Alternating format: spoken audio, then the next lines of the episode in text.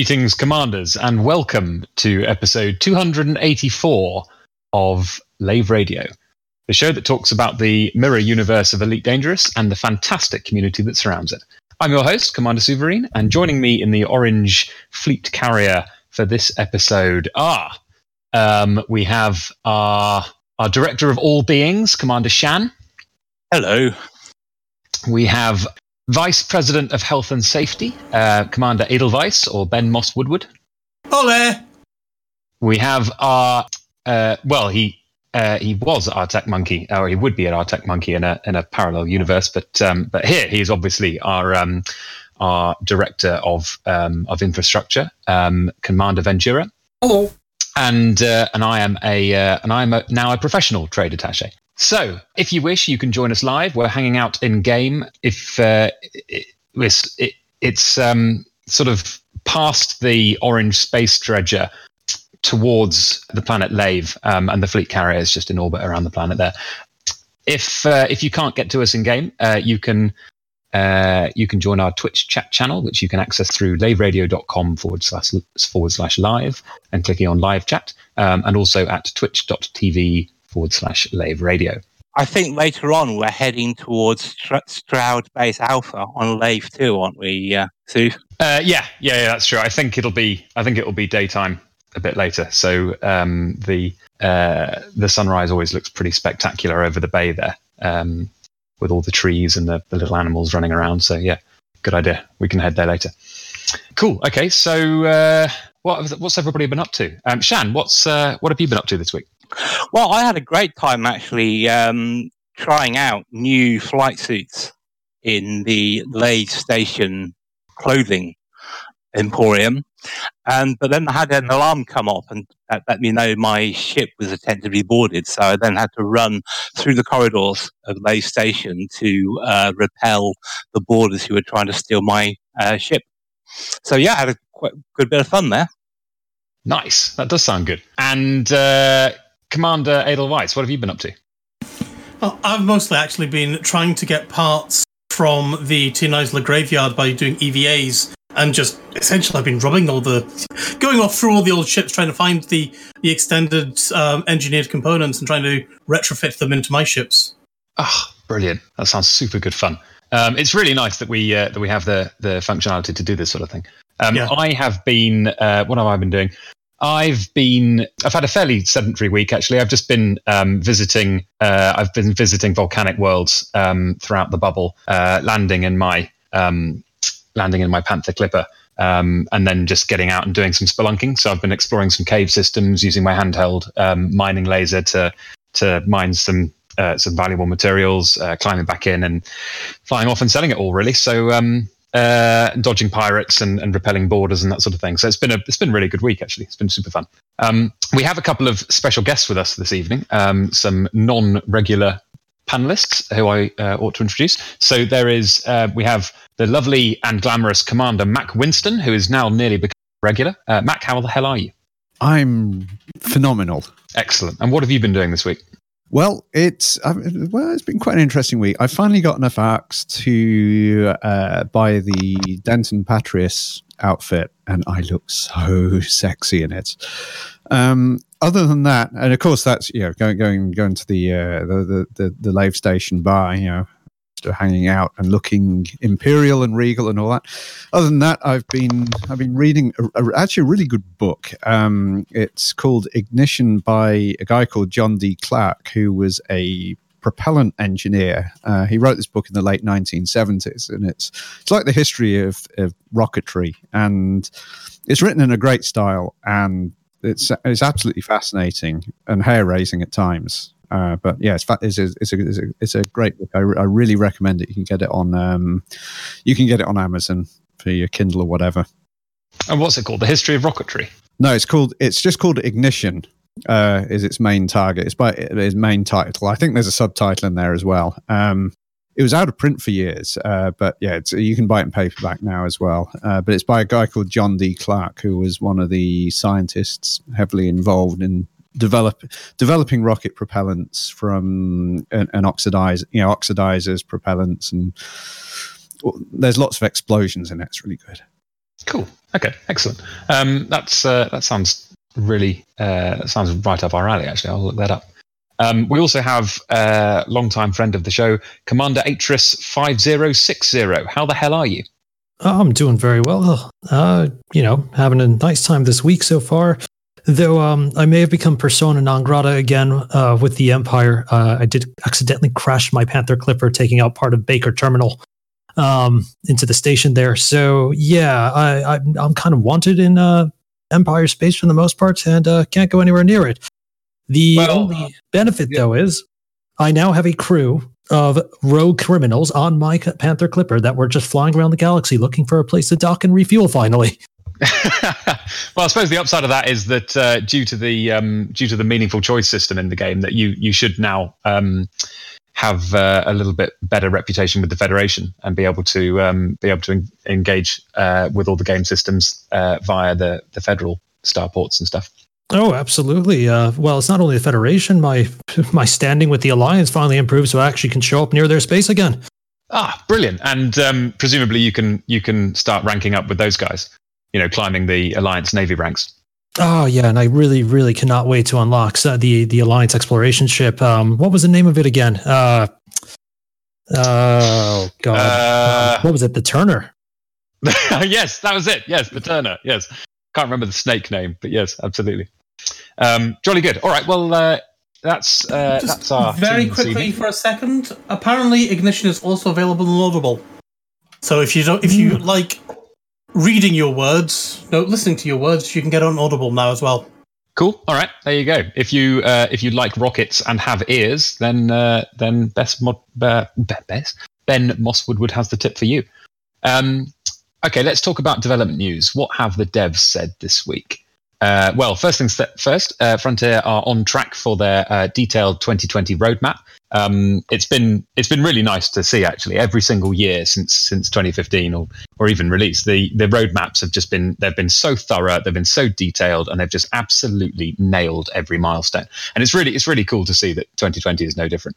Um, so we're on target to continue the rapid uh, the rapid frequency high quality content updates that we've had since uh, since the Horizons release in, in 2015. Yeah, um, I was really glad I brought a lifetime pass at Horizons. Um, oh God, yeah, the best money I ever spent was that LEP. Exactly. Um, Shan, do you want to tell us about the uh, the open beta that we're looking forward to? yes, yeah. There's there's a couple of things that's going to be in the open beta. Um, there's the much promised uh, big game hunting on Earthlikes. Now, Earthlikes have been around for a while, but now they've finally managed to populate um, Earthlikes with um, creatures, really, I suppose you could call them, uh, that you can uh, either photograph or shoot with your um, hand pulse laser, uh, really. So I'm looking forward to that. And unlike with No Man's Sky, the procedural generation has been top notch and the screenshots they've been showing us on a weekly basis. So I'm really looking forward to that open beta. The other thing I'm looking forward to, and I think we'll come on to this later, is um, they're going to be introducing intra-ship, intra-system jump gates, you know, so where you can arrive in a system, you take the jump gate and it takes you right the way across the system without any of that waiting around in Super Cruise. So I'm waiting, I'm wanting those to happen. Uh, that, that, that's being rolled out with the big game hunting beta, isn't it? It is, yeah, it is, yeah. Which means, which means if someone finds an interesting creature on an Earth like next to a, a, distant star in the system, you can just go straight to it without having to worry about flying to it. So yeah, yeah. That, that is really exciting. I must say that um, I mean the, the, newsletter has has always been a, a pretty weighty read, and in, in recent years it's just got bigger and more detailed with more more more snippets of behind the behind the curtains of what's going on at FDev. And the last few weeks, with all the all the concept art, all the screenshots, all the all the detailed sort of snippets of info that we've had about uh, procedurally generated life on atmospheric worlds, has been awesome to see. I've really really enjoyed those. Well, that goes um, hand in hand with the uh, DDF used to be expanded as well, isn't it? That's the other thing they talked about expanding the DDF or open to all players, not just one to manage to um, get in the Kickstarter. Yes, yeah, absolutely. They have done that. Yeah, so that that's that's quite exciting. Um, sorry, Ben, uh, you wanted to leap in about uh, about big game hunting. Yeah, I was just thinking that, as you said, looking at those screenshots, I can't believe that they've got the Darwin system looking. It's like generating everything from the realistic physics of the planet and then evolving essentially what life form would actually work there. I think that the work, it looks so realistic. I just, it's amazing. Yeah, it, it, it is really, it, really impressive. It it's all from first. yeah, it's, I should say it's all from first principles. Very cool. Atris? Yeah, did you guys happen to catch that screenshot where it looked like you were hanging off the back uh, platform from the back of the Cobra Mark III with the sniper rifle to take down that big dinosaur? Oh yes, it's so completely good. awesome. Yeah, it took me right back to the Kickstarter.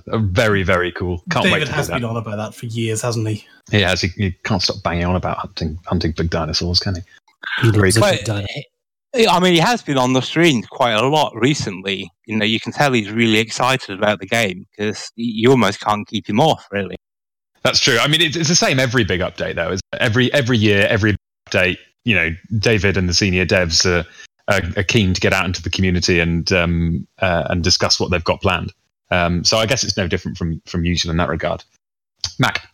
Yeah, I think probably one of their best moves in the last 18 months was uh, poaching from Microsoft, the developers of Flight Simulator, because I'm a bit I'm a bit of a snob when it comes to atmospheric flight models, and they've they've really done such a good job uh, taking into account things like pressure, density, uh, weather effects, all that kind of stuff. And each, each, planet really does feel unique when you when you fly through the atmosphere. And um, I, it had to cost them a pretty penny to uh, to get those developers, of course, because uh, I mean they're, they're, having to they're having to um, compete against Microsoft, and they're paying. We all know how much they pay. Um, but yeah, it was. I I think that was it was a it was a bold move, but it's. I mean, it's. It, I mean, forget all the big game hunting. I mean. Uh, the, just the detail in the clouds and the atmospheres of, of all the various planets and how are they realistically? I mean, you, you fly through a thunderstorm in your um, in, in your large ship, you know, whatever, you know, like like my, my favorite cutter, and you can really feel the turbulence bouncing you around and hear the hail sort of hammering on the windscreen and all that kind of stuff. It, it's absolutely brilliant. I mean, it, it's like a whole game's worth of content, just the atmospheres alone. Yeah, absolutely, and and they, you know, the the, the flight models always um, such a huge part of the game, and it's so nice to see them carry that realism through. Um, so uh, on the Twitch chat, Prime Bitstorm says um, he asks, "Have we tried the Moray Starboat, uh, Starboat yet on on one of the water worlds?" I haven't actually tried the Moray Starboat on a water world. Have any of you guys? Well, that is part of our main discussion, and for a sneak preview of that, um, we're asking the question: Is the Moray Starboat worth it for underwater exploration, or are you better off scuba diving in your yeah. aquatic Remlok? Um, so we'll be talking about that a bit later. Anyway, so yeah, don't worry about the, the Moray. We're definitely talking about that issue coming up. Yeah, uh, and the last thing in, in development news about uh, this week is um, the uh, uh the latest uh, cosmetic to be added to the uh, added to the store, which is um, earnable in game. Is um, we're going to get space cats added to the roster of um, of cosmetic pets that you can you can add to the so that you can add to your ship and your and your base on planets. Um, so, uh, so lots of fun stuff there. Uh, anyway, let's move on to in-game events. Um, what's been happening this week? Uh, well, um, the, I guess the biggest thing from us, like uh, this, this, is quite a personal bit of news, and um, and uh, so so we'll we'll lead with it because it's it's big news for us. Is that um, the the power lave radio has actually risen up to number two in the um, the power play rankings overall um, which we are super, super excited about. And I, and I just want to say, on behalf of the show, thank you to all of you commanders out there who um, who have pledged and and um, engaged in loads of loads of really fun and rewarding and varied power play activity um, uh, to to boost your chosen power, which didn't involve sabotage at all. Um, it's been super, super fun flying with you all. Um, so especially since it's open only now. Yeah, exactly. Yeah, yeah. So it's been it's it's it's cool to to see everybody coming out of solo and private groups and stuff and um and getting stuck in. Um I mean, they rebalanced the crime and punishment. Uh, what was it? Two releases ago. It's been phenomenal since it actually do power play. And I, for one, as a loyal supporter of Dr. Stroud, our fearless leader of LRN, I was glad, glad to say that we've made it up to number two and have been part of the initiative. Yeah, it's been very good to have you. Uh, ben? I actually just want to take this opportunity to, to thank Atris for getting Lave Radio Network from being a minor power into the power play. I think, yeah, we couldn't have done it without you, to be honest. I think it's you. You have put in so much time and effort. I really want to, you know, from the bottom of me, the soles of my feet, I want to thank you for all the effort you put in there, mate. Ah, uh, well, you know, um, the only way that was really made possible, in all honesty, was the fact that they took away so many of the repetitive clicks you have to go through to purchase the materials you need to trade to actually fortify different systems. It has made life so much easier. I might have to totally. play Power Play again. Oh, it's totally worth it. A completely revamped system now. It's been really nice to see how much work they've that um, Frontier have put into Power Play over the years. You know, it, it's it, you know it's really cool that, that they put a feature in. They they they listen and they've demonstrated it over and over again. They've demonstrated it with CQC, Power Play, Multi Crew. They put a feature in, make sure it's feature complete, listen carefully to feedback from players, um, tweak it, um, iterate upon it, um, have several bites at the cherry until it's absolutely spot on. It's really nice to see the amount of uh, development that's gone into Power Play over the years. Oh, don't even forget the fact that we, you know, queuing for CQC now is such a breeze.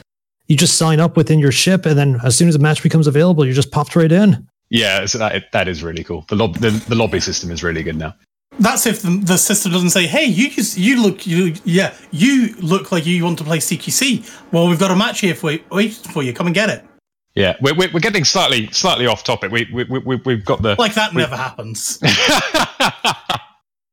we've got our, uh, our, our our detailed CQC episode um, where we discuss the new lobby system and and um, and the excellent new matchmaking system uh, later on this year. Um, Galnet Online. There's been a bit of controversy in the community um, in the community over over um, over Galnet. Um, and the question I want to pose to you guys is: Is it too much?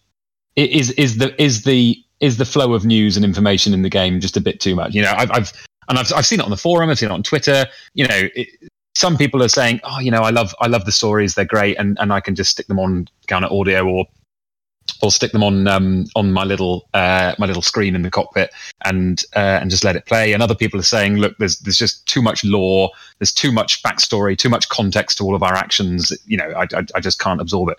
Um, Shan, what what are your thoughts? I think it's actually got a lot better because when it first came out, when you had the Galnet audio and it read it, it sounded very robotic and almost like those spam YouTube videos where they just have an automated voice, but it really sounds as though they've gone the extra mile to recruit proper voice actors to read it out. And yeah, I mean, it's it's repl- for me when I'm out exploring and playing, it's now replaced Netflix on my second screen because you can just listen to it and get involved in the universe of Elite and sort of really feel as though you're you're there. So I, I can see how people who may be short for time might feel there's too much content, but it's available anytime you want, so you don't have to listen to it live. Yeah, that's that's, that's true. I, I, suppose if you're a very casual player, the the feeling that the galaxy has moved on without you might be a little bit off-putting. But for veterans, I I, I really like it. Yeah, Two Flags has just said in chat um, they do seem to put a lot of uh, commercials and advertising in the Galnet audio now. I don't know if you heard the ones where they advertise ship skins as as adverts inside Galnet. What sort of out of universe immersion breaking? You mean? No, no. You know how like we've had Lave Radio adverts forever. Yeah. Frontier have adopted that now, haven't they? To put in the um, oh yeah yeah yeah the law ad yeah they're they're very cool very very I really like the um the color that they that they bring to the universe. Very, very That's good. Right. Um, and we've also uh, what else has been going on? We had our first um, uh, we had our first buckyball triathlon, um, which was was it swimming, running, and racing in the SRV? Is that right, or was it uh, was it on a hoverbike? I can't remember. Ben, can you tell us about this? I have to admit, I actually ignored all that stuff. I just, you know what I'm like on anything planet side. You know, unless I'm on my hover bike, you know, I've been, I've been asked, I've wanted a speeder bike ever since Alpha. I'm glad we got it you know, a couple of years ago. I love it, but the rest of it I just can't be bothered with. To be honest, Yeah, okay, fair enough. Shan, Well, did you Alex- catch it? I did actually. I mean, Alex Turner has made a racetrack on the Sea of Tranquility, and um, so it's a combined foot and the racing variant of the SRV um, around his track on the on the on, on the moon, basically, and it looked really fun. Particularly now, uh, you can engineer racing SRVs to improve the handling or make them faster and more skittish. So that has added a complete variation to the SRVs. And I did hear a rumor actually that as part of one of the updates coming later the year, you were going to be how, if you like, have a, uh robotic pit crew that would jump out and change the tires on your racing SRV. Brilliant. Perfect. Yeah, so the um uh hop onto the the Buckyball website if uh, if you're interested in taking part in the next Buckyball triathlon. I think the next one will definitely involve swimming on a on a on an Earth-like atmospheric world.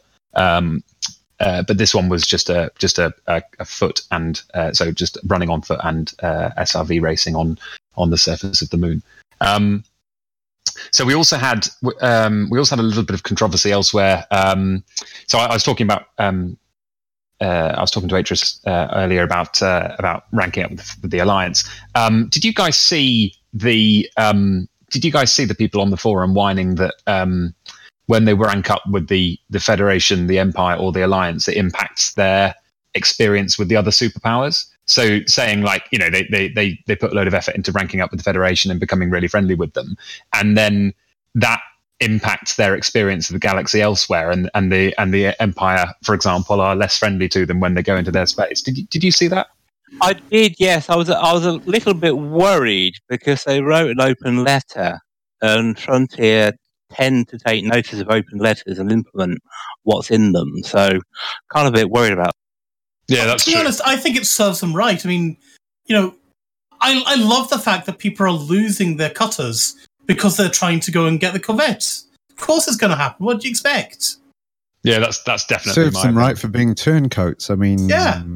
I mean, everybody should just accept that the Empire is the best, and if you want to hang on to your cutter, you've got to well, you've got to be loyal. I mean, th- th- Listen fair's here, fair. dirty imp. it's independence all the way.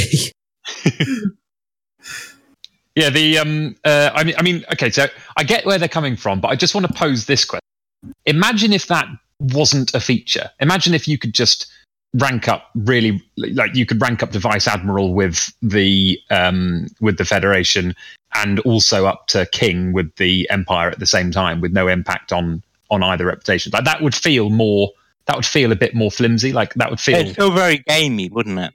it would yeah it would Well- that, that, that's my take on it anyway Oh, I, I can't remember. What was it? Two years ago with that beta that they did with us.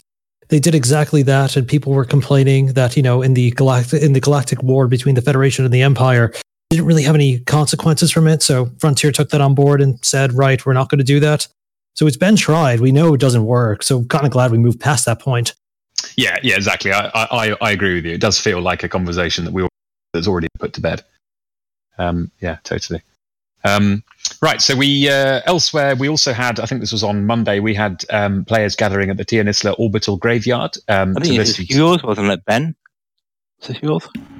Yeah, this is mine. I I just, I'm basically I'm wanting to promote some of uh, Commander Thane's work because he's gone off and done some. He's gone off and done the audio drama version of the Dark Wheel, and it's being played in game at, in the T- Tionisla Graveyard.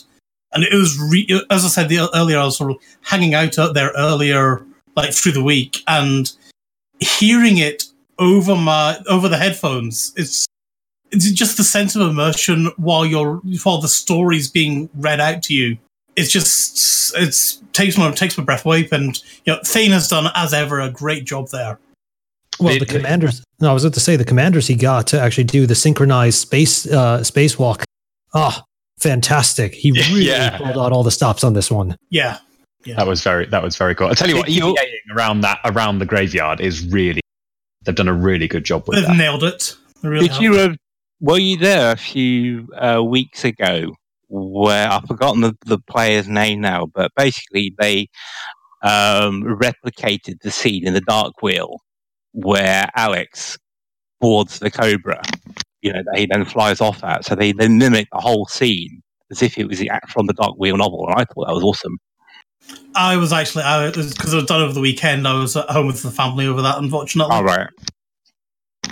Yeah, the um, uh, the they use the um, uh, that the the hatch breaking um, uh, multi tool, the hand the hand tool thing. That's right. Uh, yeah, yeah, very cool. I tell you, I must admit that that that orbital graveyard is um, it's one of the most atmospheric places in the game. Really, um, people always say like, oh, you know, don't make such a big deal out of it. It's super easy to add. All they did was add some wreckage as a POI. But like, I feel like that misses the point. Like, it may have been really a, a really simple and easy thing that Frontier could add, but at the but at the same time, it, it's so atmospheric. It lends such a lot of um, it, I don't know, like it, it's such a nod to the history of the franchise. Um, it lends such a lot of atmosphere.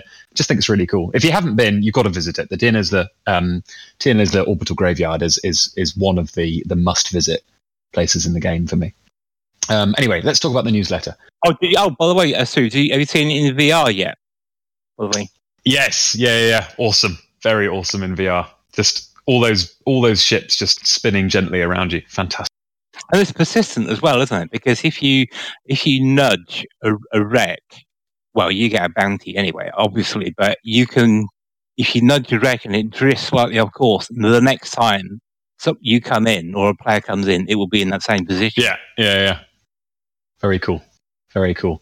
Um, right. Okay. So newsletter. What has been in the newsletter? Tell you what, these newsletter seg- segments. They just. I feel like they're taking up the show. You know, like when we first started, the newsletter was like 10, 10 or fifteen minutes, and we just whittled through what the dev news was, and it's just like I just feel like we spend so much time on it. It's so full of it's so full of stuff. So okay, let's let's whittle through it. Um, Panther ship clip, uh, clip that Panther ship kit nearly. Um, who's bought this?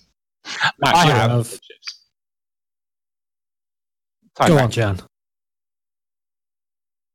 No, I, no, no, I, I, have. I mean, it was quite a way through. I think it, it was on page forty-five of the newsletter. So they had they, they maintaining the tradition of not really promoting the ship uh, skins and stuff like that. They they sort of uh, put them at the back, almost like the adverts in the old comics.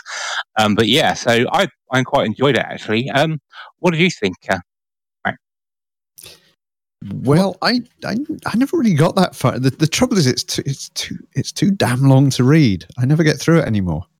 So I, I usually learn from these things from the podcast, and I I end up fiddling with them like days later. So um, I've just I've just had to make do with the uh, there's there's been they, they didn't really make much fanfare about it, but there's there's been some new paint jobs and ship kits for the the uh, for, for, for some of the other ships like the uh, the cutter, of course. So and and then and they should really be. I mean, everybody's like everybody's like mad on the Panther Clipper. I don't know why. It's it's a box. It's a box with engines on it, and well, some of these I, I, think it's overshadowing a lot of the other really good stuff that's been coming out some some of the interesting um so some of the, the more the more interesting ship kits on the on some of the ships that are just getting overlooked because you know everybody's a billionaire they've got their panther clippers and they're all sort of gadding around the universe in these these hideous boxes and um well I think it's doing a bit of a little bit of an injustice, really. But anyway, I, I could rant all night about this, so I I think I, th- I think I think Atris wants to say something, so I'll I'll pass the mic to him. Go on, Atris.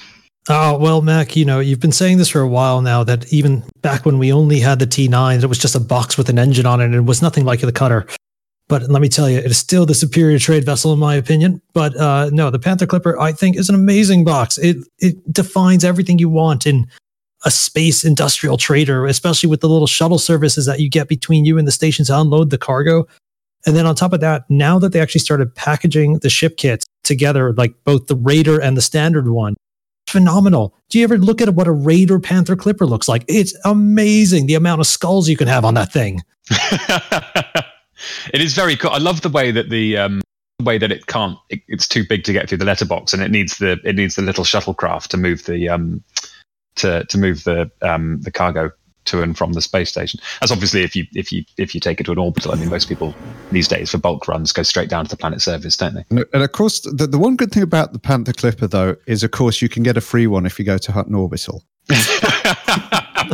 Actually, I've got a serious question for you guys. Actually, it's like, yeah, I, I mean, I okay, we accept the Panther Clippers, great and all that, but I just don't like flying it.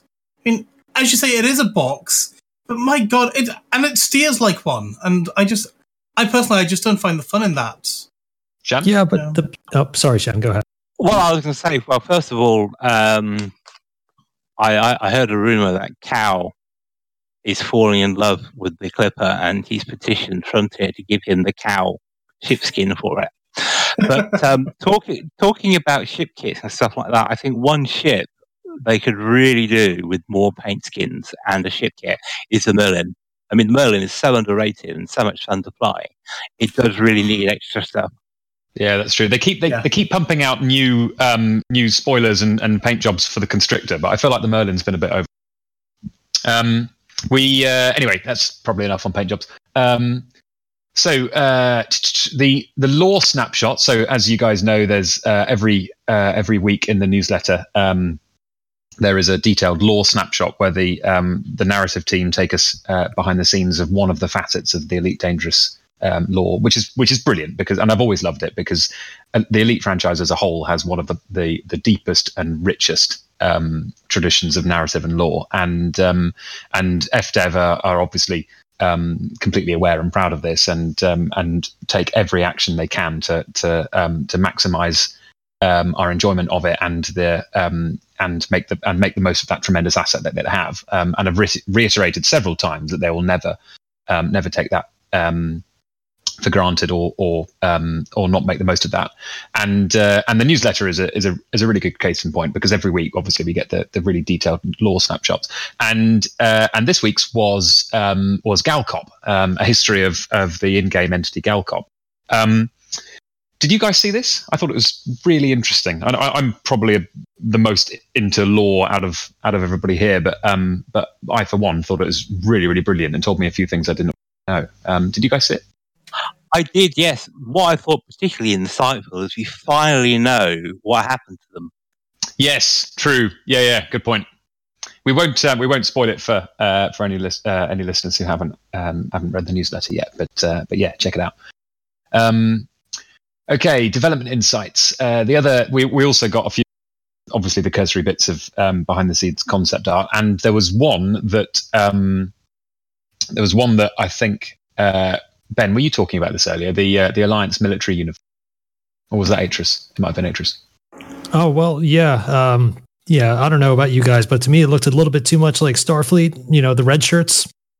Um, yeah. So maybe a bit concerned about what they think about the Alliance military, but I'm not going to go into that right now.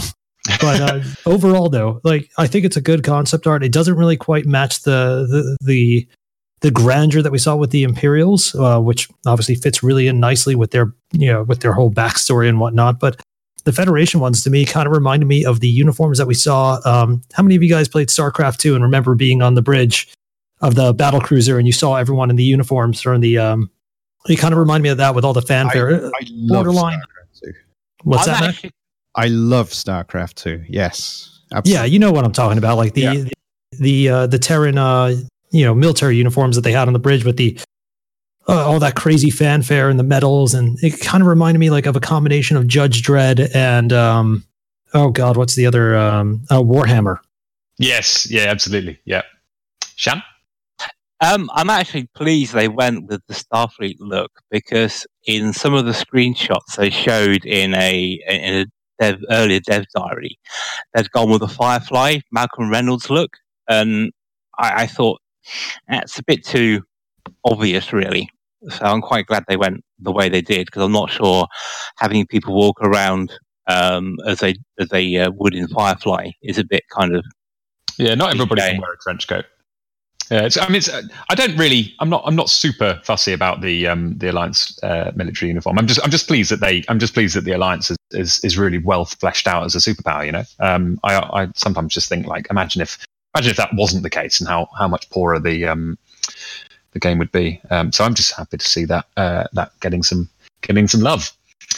Um, so we also had a look back as a, as a, a couple of pages in the newsletter were a, a retrospective on the um, on the uh, the timeline of the overall um, Elite Dangerous development to date, um, and this was really cool because you know the, the, the the updates are so regular, they're so well telegraphed, and they're so um, so clearly um, so so so clearly sort of uh, to laid out in advance in the roadmap that it's sometimes easy to take for granted just the pace of change that we've seen with Elite.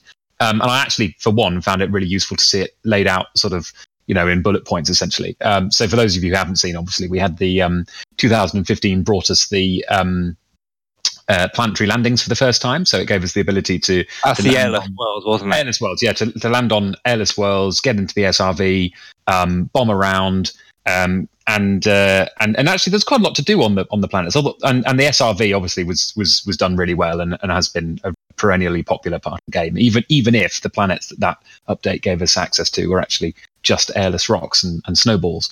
Um, but uh, but anyway, it, it, it, set the uh, it set the pace, and then obviously 2016 brought us um, after after the Horizon series lasted exactly a year.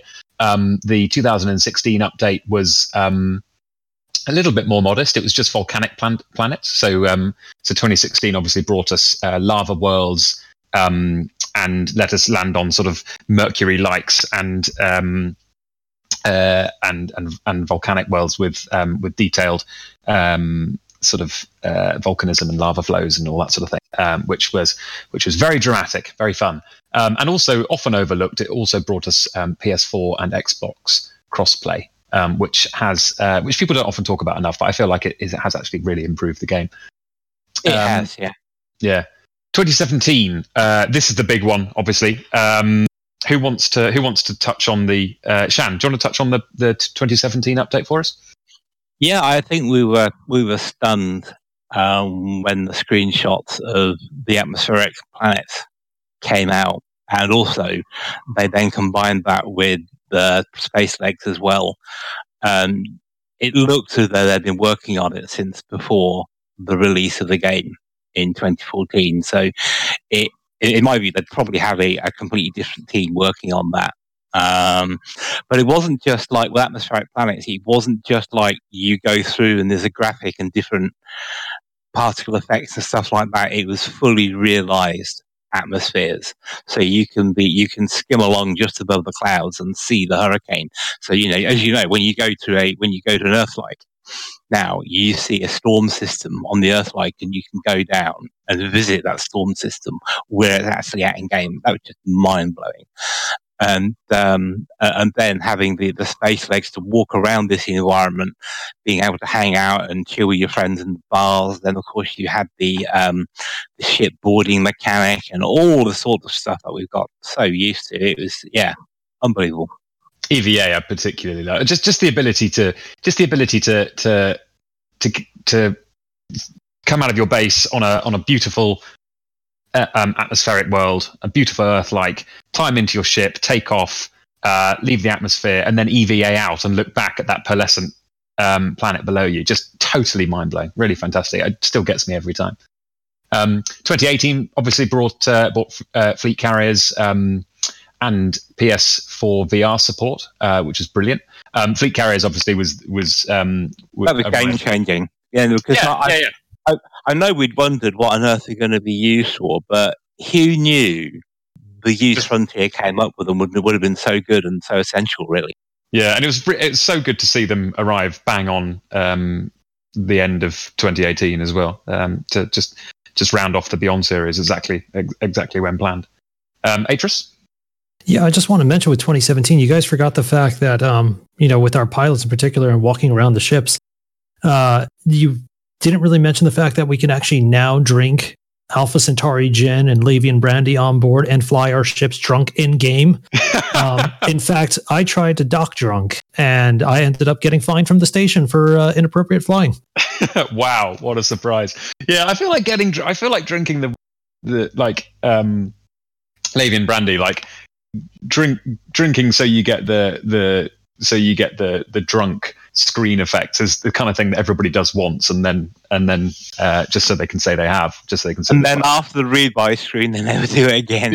yeah exactly exactly. Well, well, I hear there's some really hardcore guys in Newton's Gambit who do all this and then go flight assist off and try to dock and do various things with FA off.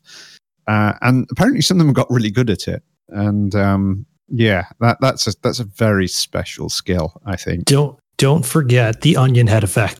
That is still trippy as all hell when the screen goes all purple from smoking that. Yeah, um, yeah, yeah. Very cool. Very very cool. Um, anyway, let's let's move on. Uh, 2019. Um, this w- this was uh, widely anticipated um, and uh, and and was really looked forward to by a particular um, by a particularly vo- vocal contingent of the player base, and that's gas giant mining. Um, and there was there were always doubters about it, and people who said like, oh, you know, what would be the utility and and um, and what would be the gameplay associated. But um, uh, but gas giants, I thought, brought a huge amount to the game because those those giant beautiful planets ceased to just be marbles in space and actually became things that you can interact with. And the flight model, particularly the um, how the density of the cloud layers affects the uh, the way your ship behaves um, has never got old for me. I've, I, I've, I thought last year's Gas Giant update was was totally brilliant. Um, Shan? I was a bit sad with Gas Giants really because you now have the ability to refuel from any gas giant. I don't know about you, but I kind of miss the fuel rats because now you can refuel anywhere. The fuel rats use just kind of dried up really, so I was a bit sad to see them decline. Yeah, yeah, fair enough. I, I mean, you see this. On the other hand, it's been a real boon for the hull seals because there are so many new ways of damaging your ship. Um, so, I it, it hasn't over. Yeah, I, I agree. I agree with you that the loss of the fuel rats was it was a bit too bad. Um, and especially, I mean, to add insult to injury, they took you know all those fuel rat ads they had on stations. They took them out as well. I I thought that was I thought that was rubbing it in a little bit much. But on the other hand, the, the hull seals have have had a, an absolute whale of a time with all the the new and interesting repair mechanics that that uh, the gas giants brought because there were so many new and unusual ways in which you could damage your ship. Yeah, yeah, very good point. Um, Atris? Yeah, to follow up with what Mac was saying about damaging your ship, but this is actually how I lost my mining T10 when I was first trying to do so the, the one thing I should start with is that the science behind the gas giants that Frontier has implemented is phenomenal. And the metrics that you now can actually look at from the system navigation panel, where it actually shows you the information about the planet, about the wind speeds and the different layers, the pressures at different atmospheres. So with Jupiter, for example, it actually may rain diamonds on it in real life. And they decided, you know, in game, we're going to make it possible to mine diamonds from the atmosphere of certain gas giants at a certain pressure. So I lost my mining T10 because I wasn't able to actually compensate for the different storms that were going on within the planet. And mm-hmm. it was actually a really incredible experience to just go in there in such a large ship and then suddenly lose control of it and spin out of control and lose all this cargo. But the nice thing is that because of the new persistence system that they added as well, some guy came along, collected all my diamonds after seeing me fail spectacularly, and uh, ran off with the boon. That's nice uh, that, that, that, the game supports that. I love that it supports that. Very although cool. a slight whinge at the imagination of players, um, I'm getting a bit bored of players calling their uh, cloud bases Bespin. Everywhere you go, it's Bespin this and Bespin that. It's kind of think of a different name, guys. Come on. That brings us on to the other. Um, that's an excellent segue there, Shan. Uh, brings us on to the other big, uh, big update of last year, which was base building, obviously. Um, I mean, for me, this has been I didn't I didn't buy Elite because I wanted to to to to build houses all over the galaxy. I just wanted to fly a spaceship. But um, tell you what, I've absolutely loved the ability to like stake a claim on a planet and um, and build a little base there and and um, you know grow crops and and have a little uh, have a little um, sort of um, like a little place to call my own, a little foothold in the galaxy. It's really it's really changed the the game for me. And, and, and one of the things I was, I was I was worried about, but I'm glad Frontier are on top of it, is I was quite concerned when they said you could rename your base to whatever you wanted. So, you know, you looked on the navigation display and it'd be this base name.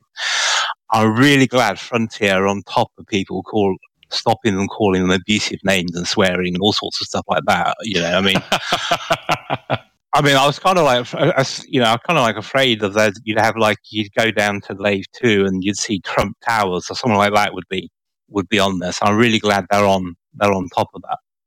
Yeah, yeah, yeah. It's uh, it, it's definitely been uh, that for for me. I think the biggest game changers have been atmospheric landings um, and space legs and base building. Um, th- those three have, have, really, really dramatically changed my um, changed my love of the game and um, and made it greater. Um, so, who wants to talk about the roadmap for the rest of 2020? Yeah, I'll I'll I'll, I'll jump in, um, but I will just say something quickly, and you can all get a drink. Um, one of the things I was one of the things I was looking through that that development timeline, and I was a little bit sad actually, because I, I remember back in um, 2014 when ArenaNet mentioned they'd cancelled Guild Wars 2 because they didn't actually have the resources to finish it. So, uh, you know, I don't really know what Guild Wars 2 would have been like had they finished it, but uh, just seeing how much Frontier actually managed to to get through. Yeah, I, I don't think you'd have liked that. it, actually. I, I, don't know. But anyway, in late 2020, um, finally we are getting access to the Andromeda Galaxy via the Raxxla Stargate. And I just can't wait to go through the Raxxla Stargate and visit Andromeda. I just can't wait for that. That'll be immense. Yeah, I was I, I was pretty I was a little dubious when they said that they were um, that they were going to um, uh, you know there were going to be ways that for players to actually you know um, to solve the the riddles of where Raxxla is and and um, uh, and I was a little bit worried about, oh god, you know, it'll be another thing that somebody cracks in half an hour and then it'll be ruined for everybody. But actually, the, the, the mysteries have been really, really good. The riddles have been really smart. They've taken people working together. Um, it, has been a really interesting group effort over the course of the year, which is um, I've really I, enjoyed. Yeah, I, I did like how I think it was a few weeks ago, Canonn posted in the forum saying they were completely stuck and needed the community's help to decode the the riddles, and everyone just kind of jumped in and helped the Canonn out getting um, the riddles done. So I thought that was superb. Yeah, good, good, uh, good little show of community spirit. Um, cool. I think what a lot of people are missing about the Andromeda, because uh, earlier on in the game, people lamented that uh, explorers in particular that the galaxy was effectively it wasn't all mapped, but it was all charted, so it was easy to plot a route anywhere. Um, uh, but the, the nice thing with the new galaxy is when you jump there, absolutely nothing's plotted. So the community is going to actually have to chart their way through the stars to build up oh, all I the can't wait for that. And um, I, I, think for from the exploration point of view, that will be the, the probably the most exciting bit of it all. Is is that everybody's going to have to actually chart the path through it rather than just look at the gal map and off they go. Yeah. And also, they said the process of using the Stargate will disable your your frame shift engineering mods.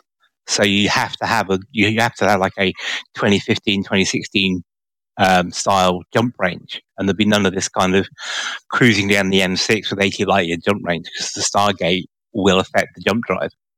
Yeah, back to back to anacondas with only 40 light year jump range. Indeed. Right, we've got quite a lot to to. Uh, we've got quite a few uh, main discussions. Um, there's there's been a few things, um, a few bits and bobs of controversy on the forums that I want to want to touch on, um, and um, uh, which are our main discussion for this evening. So um, we're going to do uh, we're going to have a quick advert break and then uh, come back uh, for that. So if you're listening, do stay tuned. Lave radio. It's even louder than me. Wait a minute. That can't be right.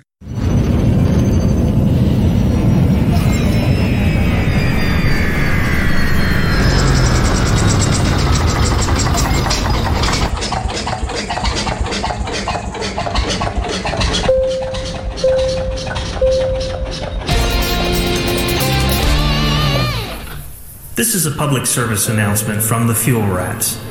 Please stop what you're doing and pay attention. If we can rescue you, we will, but you can help us help you by following these easy steps. 1. Fly 50 light seconds or so from the system's main star and drop out of Supercruise. 2. Note down the current system and the nearest stellar body. 3. If you're on emergency life support, log out immediately. 4. Go to fuelrats.org and click Get Help. 5. Stay calm, hold your breath, and let our seasoned professionals do what they do best. The Fuel Rats. We have fuel, you don't. Any questions?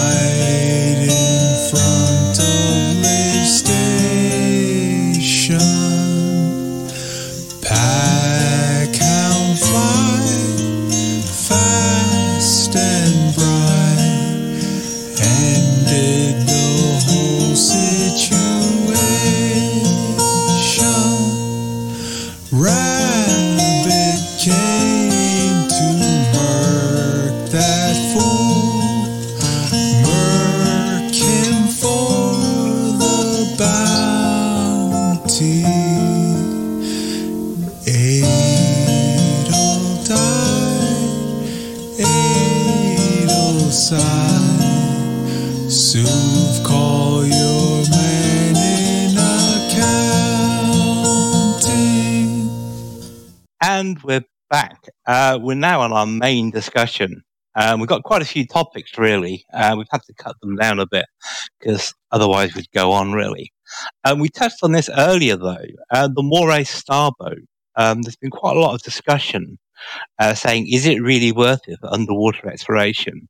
Or are you better off actually using the scuba diving mechanic? You know, is it um, more immersive, if you pardon the pun, experience? Scuba diving using the moray. So, what do you guys think? Well, for me personally, um, when they first introduced the underwater exploration, I was using an Orca, and I really quite liked it. And I haven't had really too much time to spend in the Moray Starboat, but from what it looks like and everything that I've been reading about it, it sounds like it's even better than the Orca in terms of underwater handling, and also the viewports on it are amazing. Um, but again, I need to kind of figure out as well whether it's worth the scuba diving or not. I haven't really. I'm not. I'm going to be honest. I don't mess around too much with the water worlds.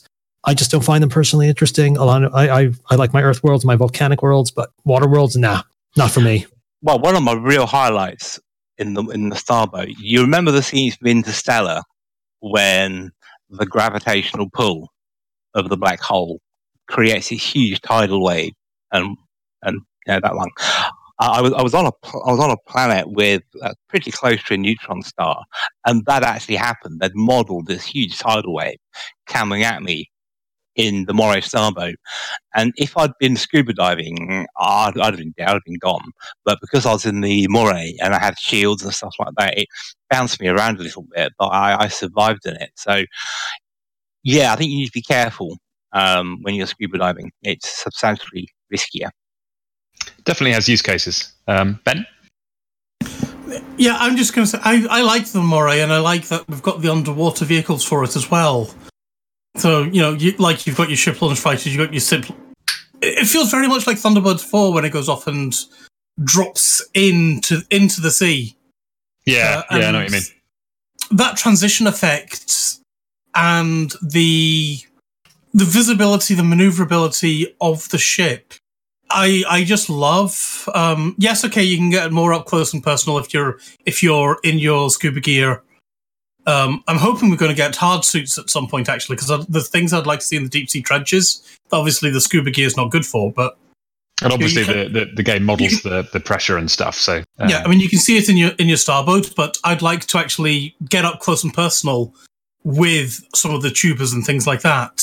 Yeah, yeah, I, I hear that. I mean, fr- from my point of view, I, I just love caves, um, which you can't you can't experience them properly from the moray. I, I like I Mm. like being able to to actually you know do spelunking underwater and see the see the cool procedural life um, and um, the the weird squid monsters flitting about and all that kind of thing. And I just don't feel you get the. I, I- I hear what Shan's saying. There is like a durability aspect to, to being in the sh- in the in the ship underwater, but um, I just I Have just you feel like- been chased by a leviathan yet? not yet, not yet. Oh, well, you know, the scene in the Phantom Menace, you know, when they're in the little boat and they're running along and all these sea monsters are coming. Yes. That's just brilliant. You get, you know, you, you get this little fish coming at you, and all of a sudden, the leviathan comes out and does the episode one thing. It's superb. Very cool. Very very cool. Um, okay, well, let's move on from from underwater. We'll we'll have to do a special. Um, we'll have to do a dedicated episode on, on underwater exploration. Um, CQC, uh, are the bots too good for players? Um, I, I keep hearing this on the forum and elsewhere. Um, people saying that the, the bots are overpowered and and um, and, and CQC is you know super super easy to find a match, but um, but the the NPCs are a little bit too uh, too powerful. Um, who here regularly plays CQC?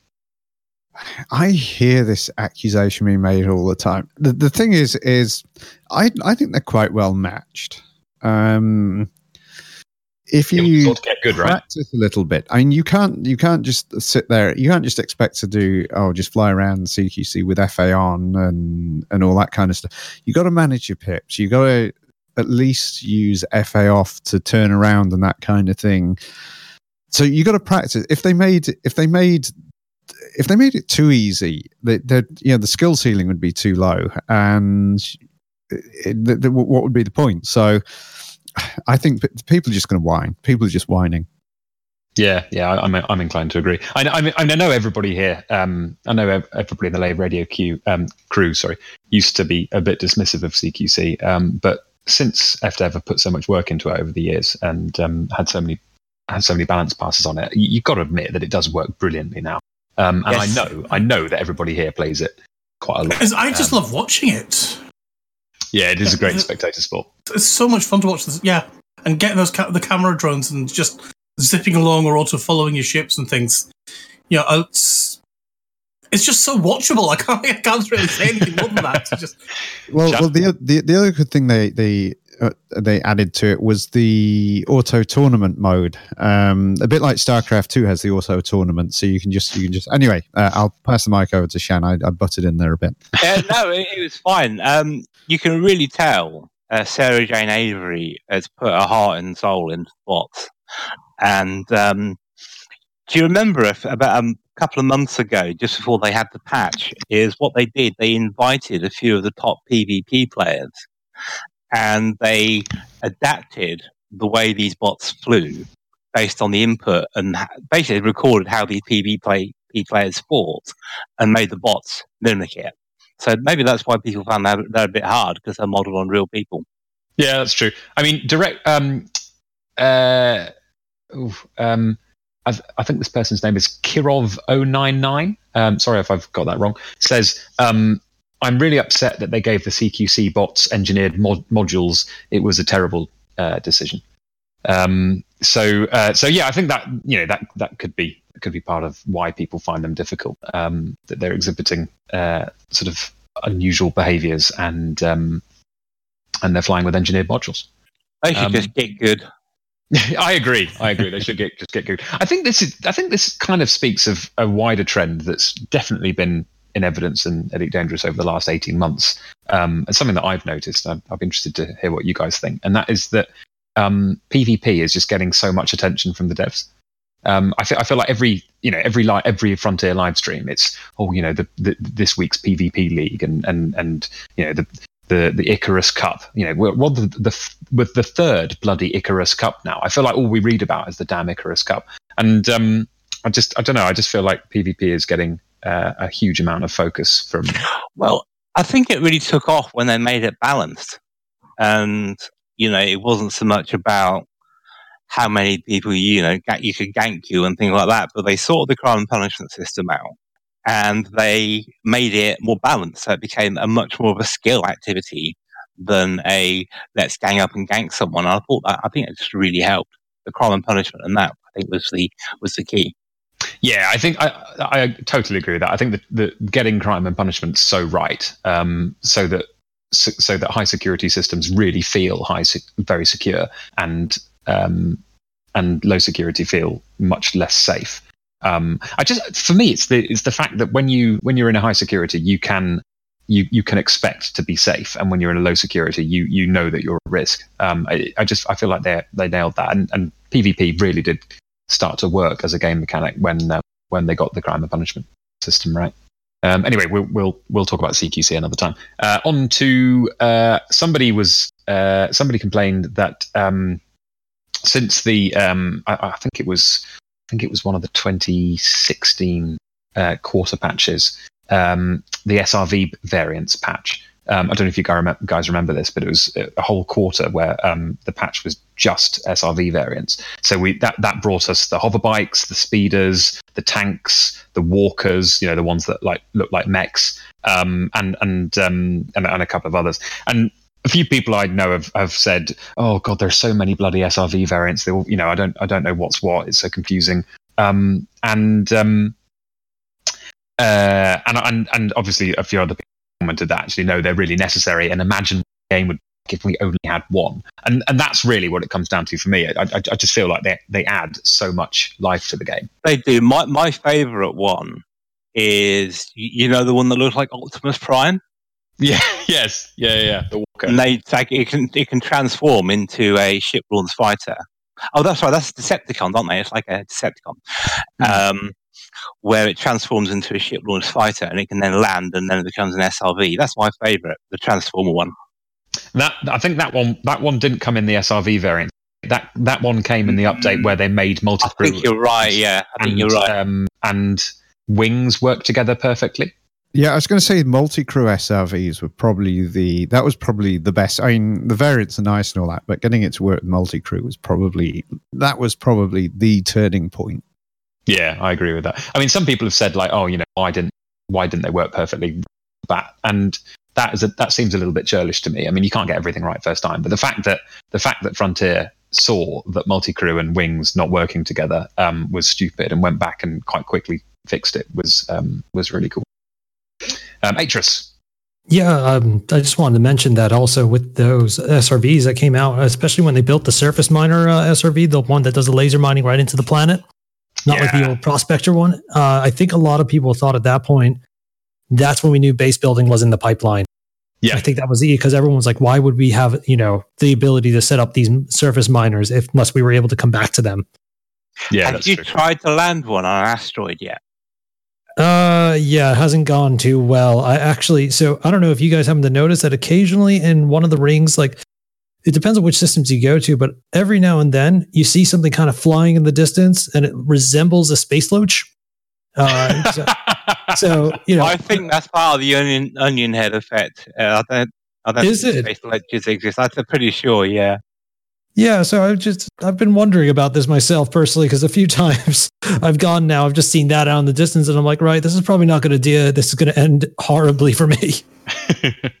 ben, Atris, you were saying about the asteroid mining. I mean, I know I went off and tried that the other week, and it felt almost like I was playing billiards. Essentially, like yeah, I'm taking the taking the, the module in carefully, carefully, and I'm, I'm going in as slow as I can, and then I kiss the bloody asteroid, and then of course the asteroid buggers off without me. that's, that's Newtonian physics, mate. I, how the hell are you meant to do it? I, I'm like, I, I don't, I, I, don't- I, there's no net that I can shove round the asteroid. Like, I can't go and put thrusters on the other side of the asteroid. You know, I'm coming in at one meters a second, and it's like, no, just grab the bastard. And it's It's all about a gentle touch. Gentle, I'm being gentle, gentle. touch. Ben doesn't do gentle. oh, I might sound He like, likes it a rough. hammer.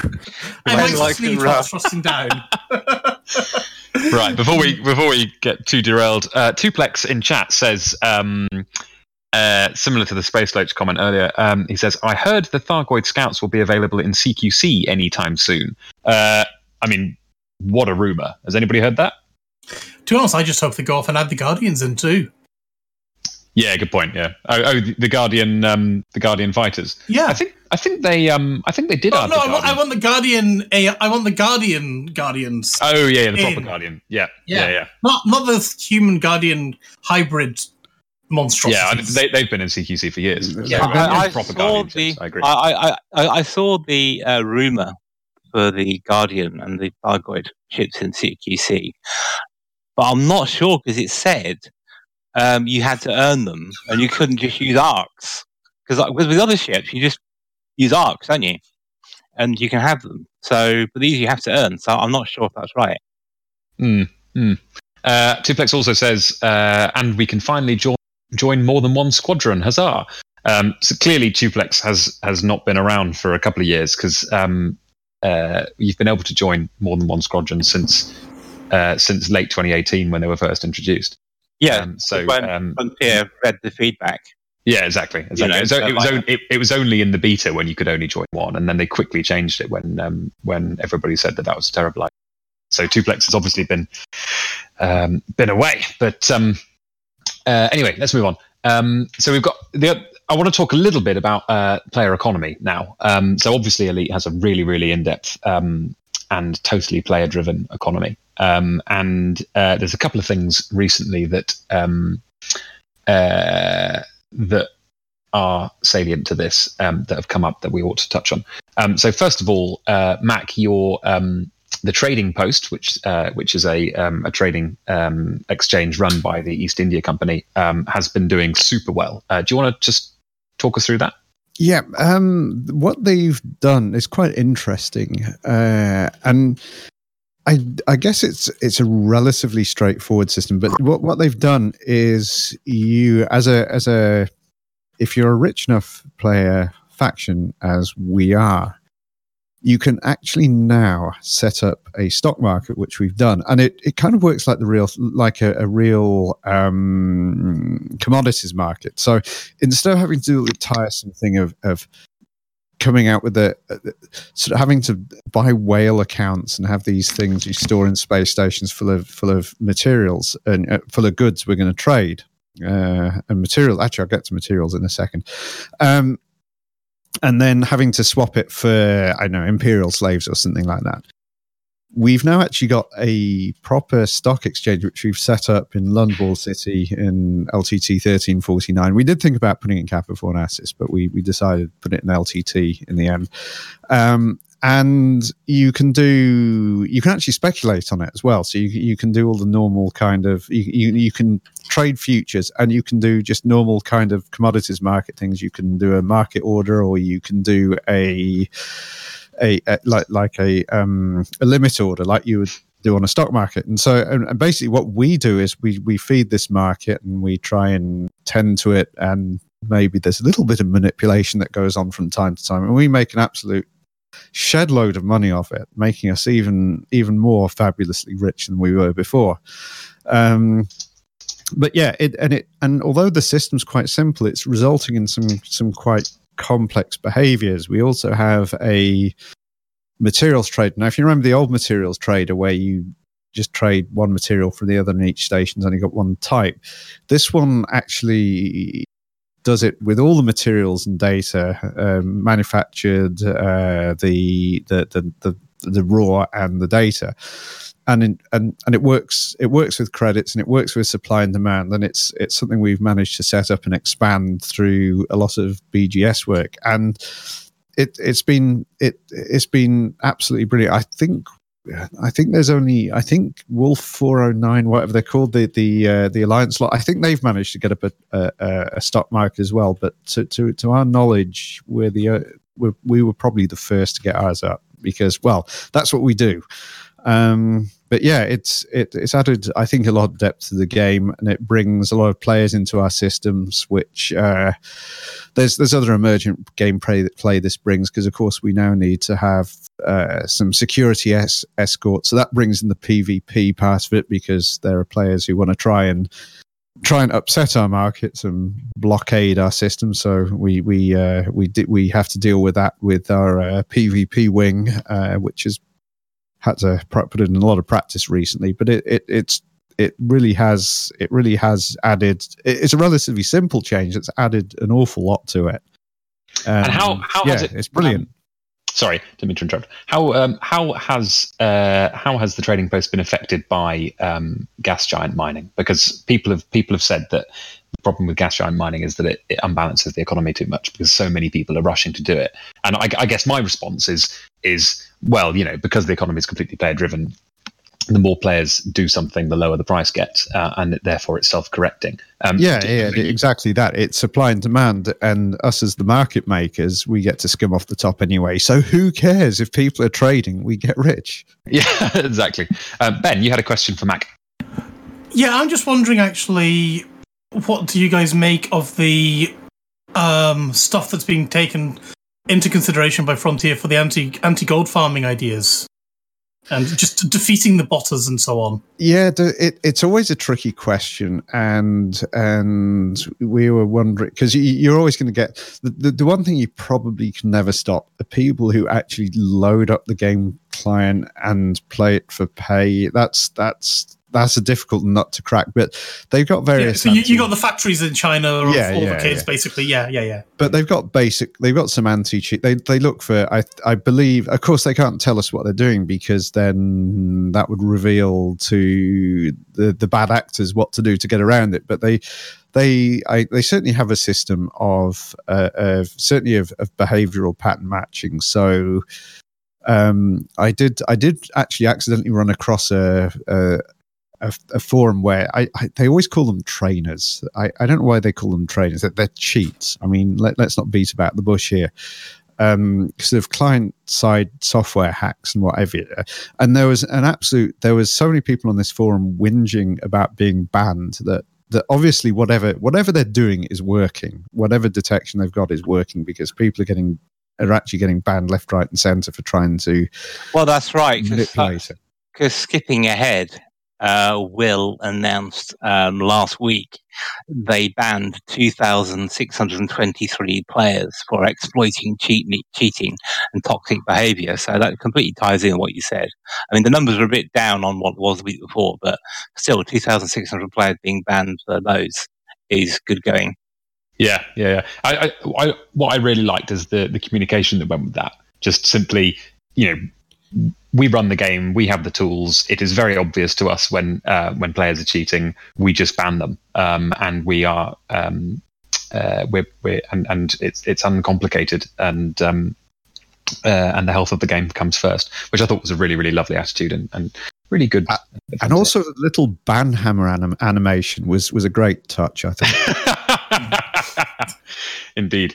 Uh, well, uh, we've uh, had a couple of comments from people from listeners. Um, Brog, Brog, sorry, Bog Rat says, um, "Has anybody tried the SRV road train yet? The 200 ton cargo capacity uh, SRV with turrets on on every on every trailer. Um, that is a very very cool variant. Um, Bog Rat. Have you tried that with multi crew? Actually, Not yet. No. you get get a bunch of your mates in that thing and go for go off and you know put Smokey and the Bandit on or something like that.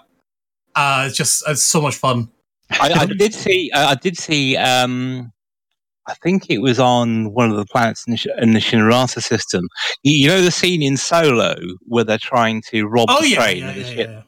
I did see something like that in the from the Solo film. It was brilliant. The, the, the trouble with that thing is it, it runs out of ammo too quickly. I do, there, there's a I don't know if any you lot have played Factorio, but you can make that Mhm. train car with a huge cannon on it. It's kind of reminiscent of that, but and and just like that, it also needs a ton of ammo mined from a ton of materials, which takes ages, and then you run out in like five seconds flat. I mean, it's spectacular when it's going, but anyway, Yeah. Um, Prime uh, Prime Bitstorm says uh, the Guardian CQC fighter can only be unlocked by getting a special e- exploration mission, the Ancient Fighter, which is uh, found in a cavern deep under an ice world. Thanks, Prime Bitstorm. That is super useful to know, and I didn't, uh, I hadn't done that mission yet. Thank you for. Um, Kaizen says uh, that his favorite part of the game is now T Rex hunting in his Cobra. Um, well, whose isn't Kaizen? Whose isn't? Um, and Tuplex says um, that he likes that all the combat logs are being uh, cast into CQC now. Uh, yeah, I, I enjoyed that. It's good fun. Um, the last thing I want to touch on uh, before we get on to community corner is um, the racing league. And Hang on, so if it's the bottom one, I think probably needs more discussion. Yeah. Okay. Um, so the racing league has um, has been uh, a huge success uh, since since Elite. Um, sorry, since Frontier added um, checkpoints and race markers into the game um, in a in a small patch uh, a couple of years ago now.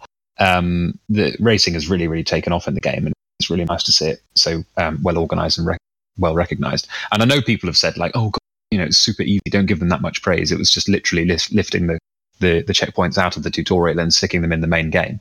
Um, but you know, something sometimes the low hanging fruit is worth picking. Sometimes it's worth doing this stuff. And it and hats off to Frontier. They saw that it would win. They saw that it would really improve the game, and they just went and did it. Um, and racing is phenomenal. I, I, I, don't know about you guys, but I've, I've absolutely loved racing around the um, the tracks that people like Alec, Alec, Turner have been setting up on planets and and whizzing through the um, the checkpoints and uh, deploying the the race markers and all that sort of thing. Um, so uh, so yeah, we won't dwell on that too much, but um, it was worth mentioning that um, that the the racing league is is in fine health. And if you uh, if you're interested in high octane pursuits, you should check it out. Um, so the um, moving on quickly, the uh, the what we had penciled in for our main discussion, which we'll um, talk about for a few minutes, is um, and this is a, a, bit of a weird one, a bit of a speculative speculative episode, I suppose, but bit unusual. Um, what would Elite be like if we hadn't had um, all of those fantastic updates that we've talked about? If we hadn't had Elite Feet in 2017, if we hadn't had Atmospheric if we, if you know, uh, for example, God forbid, if the dev diaries stopped for any reason, um, you know, what would what would the game be like now? Um, so I want to quickly before we we go to community corner, I want to quickly go around the table and just get people's thoughts on what that would be like. Um, Shan, you start. It would be really hard for to maintain the interest of the players. I think um, because you every time they announced a new season or a new update, there'd be part of you that would hope it would be atmospheric landings or elite feet or whatever it was. And then every time that hope would be dashed. Or, or even worse, if they didn't actually tell anyone anything at all. And they kind of treated us as children who can't tell the difference between um, when they say something and stuff being delayed for whatever reason. So yeah, I think it would be soul destroying for quite a lot of players if that communication and those updates didn't happen. It would be, I don't know, it wouldn't feel like it, it, the game had moved on at all. I don't think. Oof, yeah, yeah, true. It, it, it would it would feel like the game hadn't moved on at all. It would it would feel that all we'd had is slightly re- rearranging the furniture since 2015. Actually, um, Ben, what do you think? I'm currently being attacked, but yeah, I'm basically I'm totally with you guys there would just there would be nothing to do. I'd be yeah, I don't know. I'd be looking into other games. I'd be playing Red Dead Redemption. I'd be playing GTA. Yeah, I, pro- I don't even know if I'd be playing Elite anymore, to be honest. Mm. Mm. Uh, Mac.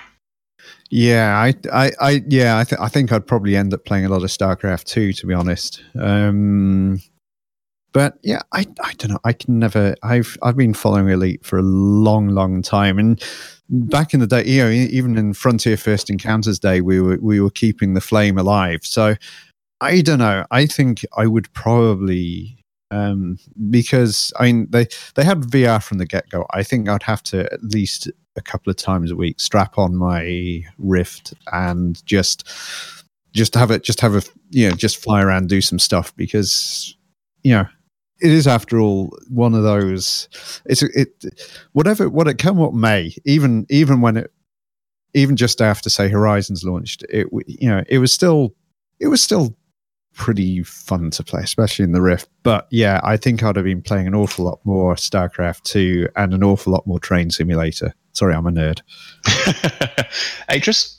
yeah um i'm not going to go with what shan said. It would be a little bit soul crushing if we lost a lot of this um, you know, in particular for me, like I wasn't a huge fan. Uh, uh, well, I wasn't there from the start of the game with the alpha. I came in right when Volcanic Planets and uh, the crossplay was brought in.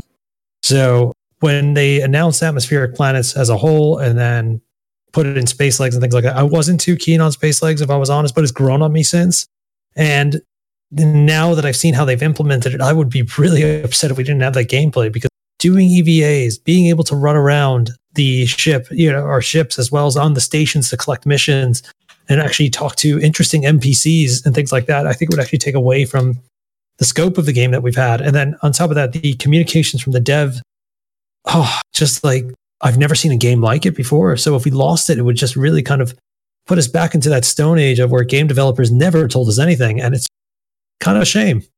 Yeah. Yeah. Yeah. I hear you. Uh, Shan? Yeah, I was I was about to say um, the other thing I think it would be disappointing if they hadn't done that is because I, I, don't know you. I remember back when they said uh, when Horizons released, it was a new season of Elite Dangerous, and it kind of gave the impression that you were going to get a new season every year, and that's what we've got. But I, I just think, can you imagine thinking that every year you'd get a whole new game changing thing and it just not turn up? It would just be like the never ending single season. So Yeah. I'm, I'm, I'm, I'm just really glad Frontier put the time and the effort and all their expertise really into delivering content year on year. Yeah, yeah. yeah. I had I had a nightmare the other day that um, I had a nightmare that that um, uh, in, in my dream that I was reading the Kickstarter page and watching the the dev videos from 2013 and 2014, and watching David Braben say, "Come and join us. Um, you're going to be able to stow away on other people's ships and chase dinosaurs around and." And we're building the game from the ground up with these things in mind, and you will be able to explore planets and you will be able to explore your ships on foot. And I remember thinking, yes, yes, take my money. And I remember paying money, and um, and and, and uh, as I did in real life, obviously, and um, being really excited for that. And then obviously, in, in 2015 when Horizons came out, I remember was super excited for that. But then in my dream, um, the next year they had a they had a um, the Frontier Expo, um, and um, and and then four of the devs sat on stage and said, uh, and and th- this sounds super weird, but they um uh, but you know it's, it's a dream, I can't account for it. Uh, they they said this uh, this season will be focused on core features, and then they sat there and beamed at the audience in my dream as if it was good news. Um, and uh, and I, and that's when my dreams turned bad.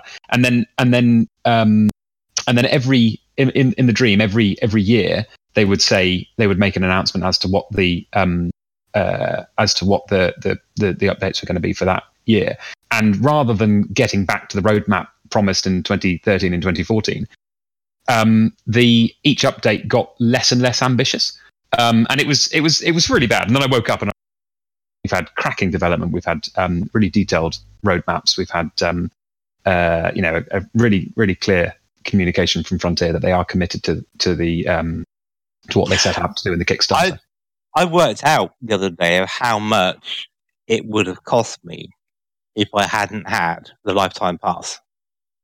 And it was something like £365 and 25 pence. Wow. It would have cost me in buying the games. In Yeah, I tell you what, that, that, that lifetime expansion pass was the best thing I bought.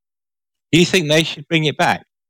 I don't know. It's difficult whether. where- I mean, it's not a new game. It's six years now. Like you know, we've had six years of of, of fantastic development. It's difficult to know where they what they'll do from here.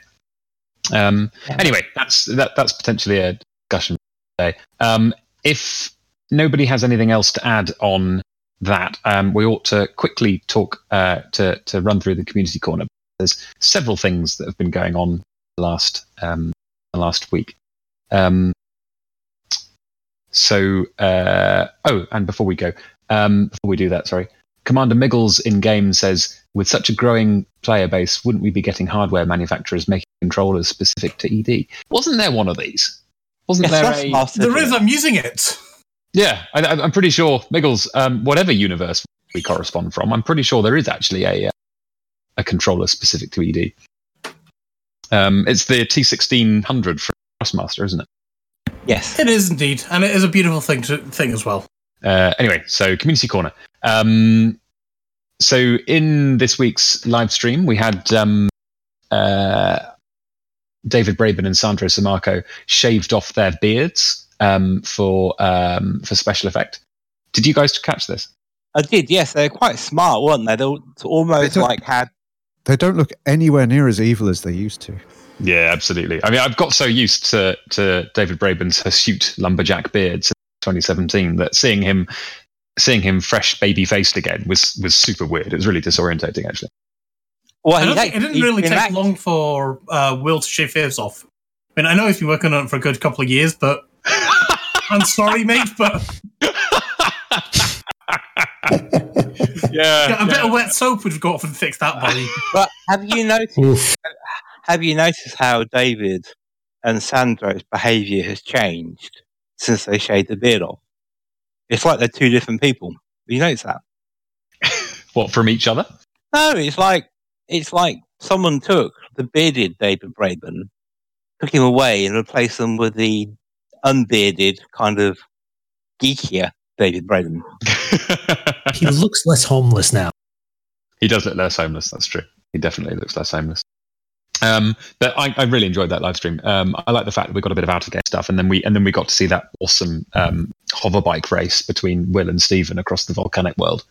Um, and um, I think Will had been doing quite a lot of engineering to his, so his was a bit faster. But seeing them seeing them jet around those those canyons and, and over those lava flows was super fun. Really, really interesting. If only they'd have had some sort of lo- laser sword in game, then they could have done the the um, Anakin Obi Wan fight, couldn't they? Have you been rewatching the prequels? That's the I'm second trying- Star, I'm Star try- Wars well. I'm. I'm trying to remember when Star Wars was good. You see, that's what it was. And your first thought is the prequels? I'm, I'm comparing. Anyway, yeah. So I, I thought it was great fun, personally. Yeah, it was. Um, Distant Dinosaurs got off to a great start, um, and the expedition uh, catalogued 342 new species of procedurally generated life on the um, on the stunning new planets that they've discovered. Um, this was uh, this was highlighted in the in the um, page 64 of the um, uh, the Frontier newsletter this week. Um, and um, and obviously the, the, there are several thousand participants, um, and it looks really, really, really good fun. Um, and it's so cool that those guys have um, have so many different avenues of gameplay that they can uh, that they can utilize for their expeditions now. Um, then there was the um, Save the Hutton Truckers. Right, who, who's gonna who's gonna talk us through this? Yeah, this was something that came up. Um, I noticed is basically you, know how uh, Hutton Orbital used to be a ninety-minute trip to the Hutton Orbital um, outpost from the jump-in point. Well, now they have intra-system jump points. You can just jump directly to Hutton Orbital and miss the ninety-minute trip out of it. So the Hutton truckers are worried that Hutton Orbital, Orbital would just become just another Coriolis station, that the specialness will go.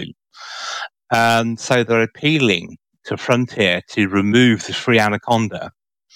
And uh, in doing so, that will reduce the panic buying of Hutton mugs so that when the intersystem jumps come in, there's still a specialness about it. Because as I say, it used to be a 90 minute trip and now it's just hit the jump gate and you're there. So, yeah, I think the Hutton truckers are a bit worried, really, about it.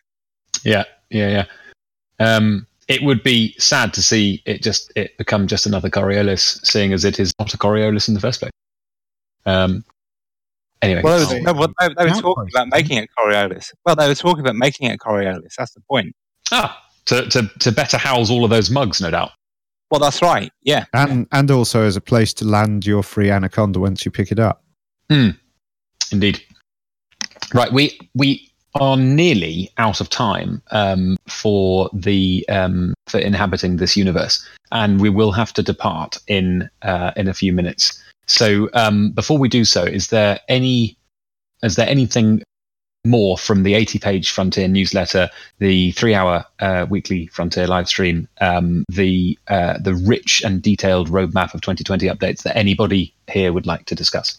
Apparently, the sugar bus of Shap Sugar Bus returned. Yeah, yes, yes. This is literally the best thing that's happened.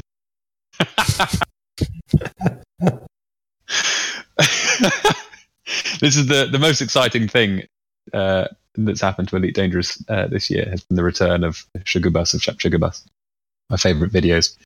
Um, right. Okay. Well, in that case, um, we are going to uh, hop through our intra-system jump point, and we are going to travel to a um, a much more sober dimension. Um, and um, in it, we have a um, a serious LaveCon COVID nineteen update. Shan, can you uh, can you read this out for us? Uh, yes, this is from the uh, organisers, and uh, this is the status as of this week. The status next week may well change, but this is where we are at the moment with LaveCon. And the statement reads, as you all know, this is a rapidly changing situation, and it's difficult to know what we will be facing in July. With regards to LaveCon 2020, as it stands, we are continuing to plan as if the event will go ahead. But we are in dialogue with hotel staff and Frontier Development discussing options if this becomes unviable. Our first concern is the health of our attendees, volunteers, and the organising team. We do have a secondary concern, uh, the financial implications if the event were not to go ahead. If we go ahead with the current dates, then our policies allow attendees to ask for a refund minus the booking fee up to a month before the event. After that period, we will ask people to discuss this with us and we will do our best to help. If we have to postpone, we will offer a full refund for anyone who wants one, probably for a limited period so we know numbers.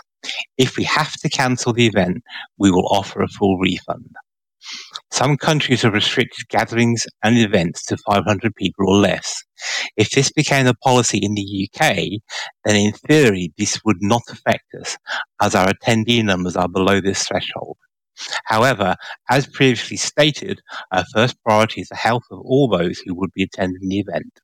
We will update this statement as the situation changes. Thanks, Karen and the team. There we go. So, um, so no change, uh, no change at the moment, and uh, No, keep an eye on the delayed, the LaveCon Facebook page because that's where the updates will be posted.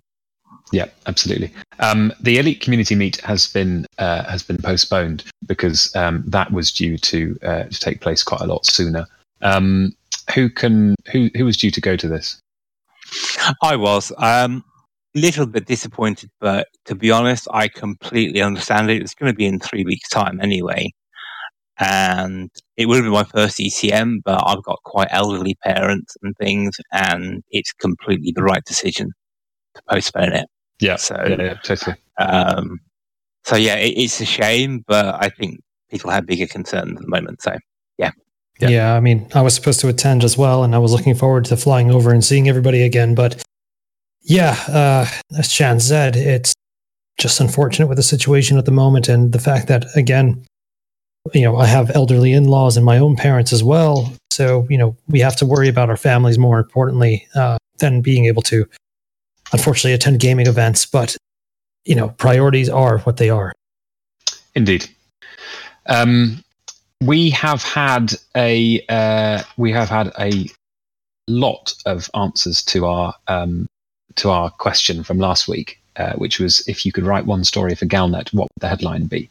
Um, and uh, we've actually had so many that I would suggest um, we're going to need to um, to do these in next week's show. Um, so um, if you if you didn't listen last week, we we asked the community if you could write one story for Galnet, what would it be? And um, we had many, many, many responses. Wow, okay, like thirty, um, and uh, and they're, they're some of them are really excellent. So um, so next week we will we will go through them um, because some of them are smart, some of them are funny, some of them are stupid, but the stupid ones are also funny. Um, so that's good. Um, so uh, so so tune in next Tuesday for that. Um, Shan, Uh, yeah, just we just want to uh, wish Will's roommate uh, to get well soon. Uh, apparently, Will's roommate has um, fallen ill with the uh, COVID nineteen, which means Will is also uh, stuck with his roommate for the next two weeks. Mm. Um, so we just wish them well, really, and the same as is, is with anyone really. And just a serious sort of personal note is we keep hearing hearing about how COVID is the invisible enemy. Well, the invisible en- enemy is fear. It it just robs people of everything, of action, of everything. So be careful, but don't be fearful. Is what my lesson is for the day. Um, and uh, a little bit of news from um, been watching our Twitter feed and um, all the other bits of social media that Sagittarius Eye has a presence on. Um, then um, you won't know, but uh, Sagittarius Eye is releasing issue twenty seven. No, sorry, issue twenty six. Is it twenty six? Got no idea. Uh, an issue. We're releasing an issue on um, on Thursday this week. Uh, so um, it is our quarter one 3306 issue. Um, we cover a bunch of really exciting stuff, uh, including um, Newton's Gambit, the a player group who uh, dedicate their entire activity in game to uh, Flight Assist off. They they literally don't turn it on. Um, we cover uh, the upcoming Lore Tour. We have a um, uh, we have an obituary of a, uh, a well-known uh, fictional figure. We have um, a couple of um, expeditions um, and uh, recaps of their itineraries and what they're all about, um, and lots of other exciting uh, player-driven news. So um, make sure to check out the Sagittarius Eye website uh, on Thursday, which is www.sagittarius-eye.com. Um, Issue 26. issue, issue 26. uh, Perfect. Um, so, uh, shout outs. Our sister station, Hutton Orbital Radio, broadcasts on Thursdays from 8.30. You can tune in at tv.forthemug.com or just for the audio at radio.forthemug.com. Um, the discerning commander who likes a bit of CQC action um, can uh, can avail themselves of all the fantastic new matchmaking um, we were discussing earlier by uh, going to the uh, CQC Discord at disco, discord.me forward slash elite dangerous CQC. Um, thank you very much to those who have been chipping in on Twitch chat and uh, in game. It's been super, super fun, and we've had loads of uh, really hilarious comments. And I'm sorry that I haven't been able to to read all of them out. I've tried to, but um, but the show has clipped along at a pace, and I haven't been able to to get around them all. Um, but it's been really, really, really fun um, having you all chipping in. Um, but uh, but that is it uh, for this episode of Lave Radio. If you would like to get in touch with the show, then you can email info at laveradio.com. Um, you can hit us up on facebook.com slash laveradio. You can tweet us on at laveradio, or you can join our Discord server by going to discord.io forward slash laveradio. We also have a TeamSpeak server where commanders come to hang out and chat, which you can find at teamspeak.laveradio.com. Do get in touch if you have any questions or if there's anything you'd like us to discuss, to discuss in a future episode. Lave Radio is recorded live on a Tuesday evening at 8.30 and streamed out on laveradio.com slash live. Thank you to Commander Shan. Thank you to Commander Edelweiss. Thank you to Atris. And thank you to Mac Winston. Um, and special thanks to today's tech specialist, Commander Ventura. Until next time, Commanders, fly safe. And if you can't do that, fly dangerous. Bjørn Bybanen som er sist. Og flott, ja, Joel. Him as not.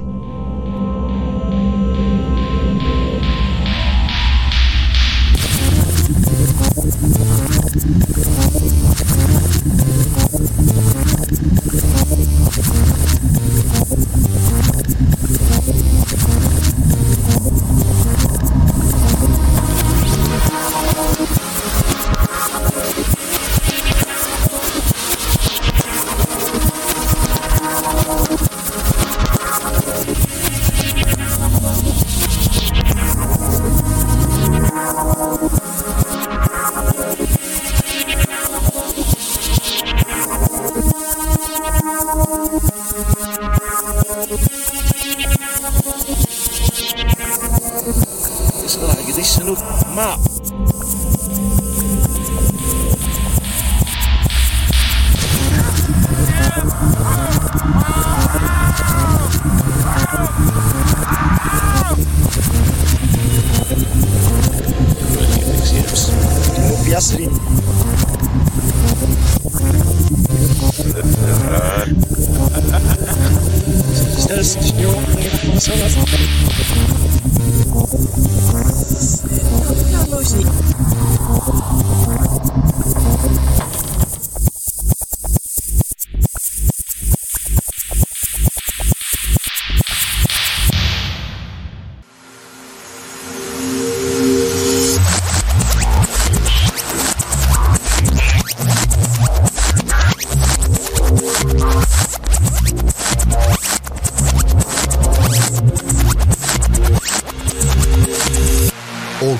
Universe Galnet News Digest, 17th of March 3306. We read the news from an alternate reality so you don't have to. In a packed bulletin tonight, Patreus flees as federal forces invade. Thargoid negotiations intensify. Daring pirate raid targets Prince Jordan. Raxxla wormhole, research continues. Buckyballers celebrate Olympus Pentathlon. Patreus flees as federal forces invade.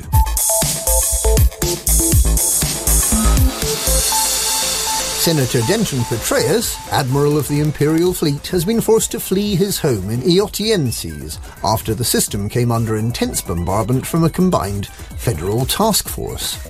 The raid was organised on the direct orders of President Hudson and is widely interpreted as a counter-offensive to divert Imperial forces from their so-called liberation of Tolseti from the Federation. According to reports, seven Farragut-class battlecruisers jumped out of hyperspace near Eotienses A3, catching the two Imperial interdictors of the Patreus home fleet off guard and rendering them inoperable within minutes. The Federal battle fleet then undertook a series of suborbital bombing runs, apparently targeting an area close to the senatorial residence. These bombing runs continued for around half an hour until rescue arrived in the form of a flotilla of fleet carriers believed to have been under instruction from Emperor Lavigny-Duval herself. The Federal fleet is not believed to have suffered any casualties, but was forced to retreat under onslaught from vessels piloted by commanders from a number of factions, including Lavigny's Legion. Admiral Patreus is said to have escaped in an Imperial courier that he piloted himself. He's believed to have later returned to the system. It's not yet clear how much damage has been caused to the official residence, but there are concerns that ground troops from the Earth Defense Fleet may still be on the planet and may attempt to assassinate the President.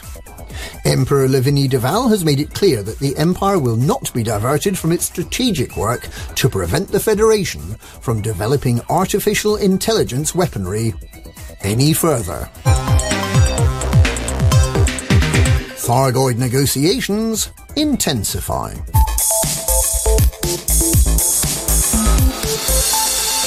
Tharg the Mighty has given humanity an ultimatum. Leave the Pleiades or be crushed. It comes following the total destruction of Obsidian Orbital and Titan's daughter by a Thargoid mothership. But it's not completely clear at this stage whether the Thargoid negotiating position might be intended simply to gain concessions.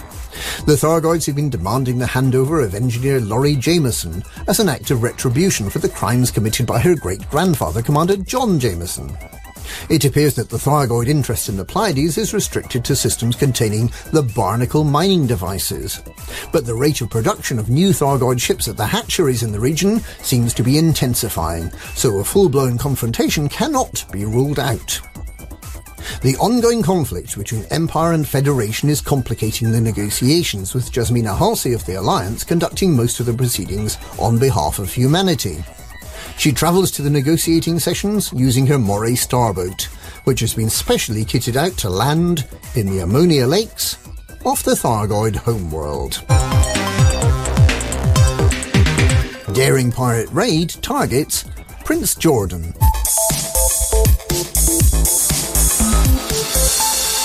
The Code has pulled off their most daring raid yet in the Mintaka system. Having intercepted an encrypted communication from the Semias system, they correctly guessed that there was something or someone of interest on board the converted Panther Clipper gas dredger Argonautica. Intercepting the dredger as it was making a pass through the upper atmosphere of the gas giant, and using the stealth for which they're rightly famed, they managed to gain access using an unsecured airlock, quickly overpowered the crew in hand-to-hand combat, and in the process identified their prize, none other than Prince Jordan Rochester, husband to Princess Aisling Duval, and a growing force in the mining business. The Code has demanded payment of 12 billion credits in return for the safe return of Rochester. Raxxla Wormhole, research continues.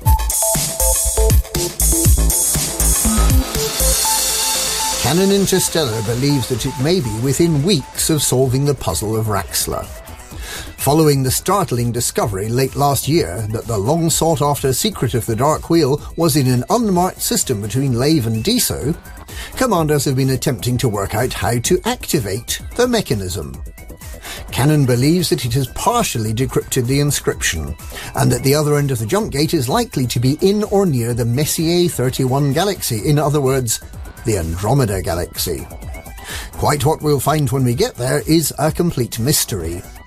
Will we find the rumoured Dark Wheel colony? Will we find alien cultures? Will the first ship through be ambushed as it arrives at its destination? When it happens, and whatever the outcome, this will be the most momentous event since the invention of the frameshift drive. Buckyballers celebrate Olympus Pentathlon.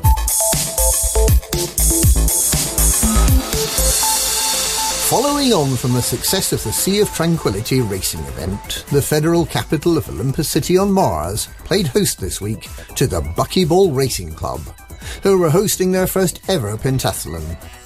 Combining the disciplines of running, scuba diving, big game hunting, flying a light assault truck, and fencing with lightsabers, the event is considered to be the most grueling so far for a generation of commanders more used to sitting in their cockpit. 30 competitors took part, much to the consternation of residents. As usual, Commander Alec Turner came a creditable second, with ultra competitive Commander Will Flanagan of the Pilots Federation snatching first place. The marked racecourse near Olympus Village is one of a number of recently installed facilities which both the buckyballers and the elite racers plan to put to good use in the coming months. Next month's race will be at the course through the Tionisla Orbital Graveyard. And that was this week's alternate reality Galnet news. There's far too much going on to cram into a single bulletin, so don't forget you can catch up on all the latest happenings delivered direct to your cockpit with the 24 hour rolling Galnet audio feed. Galnet News, we inhabited an alternate reality so we could all dream for a bit.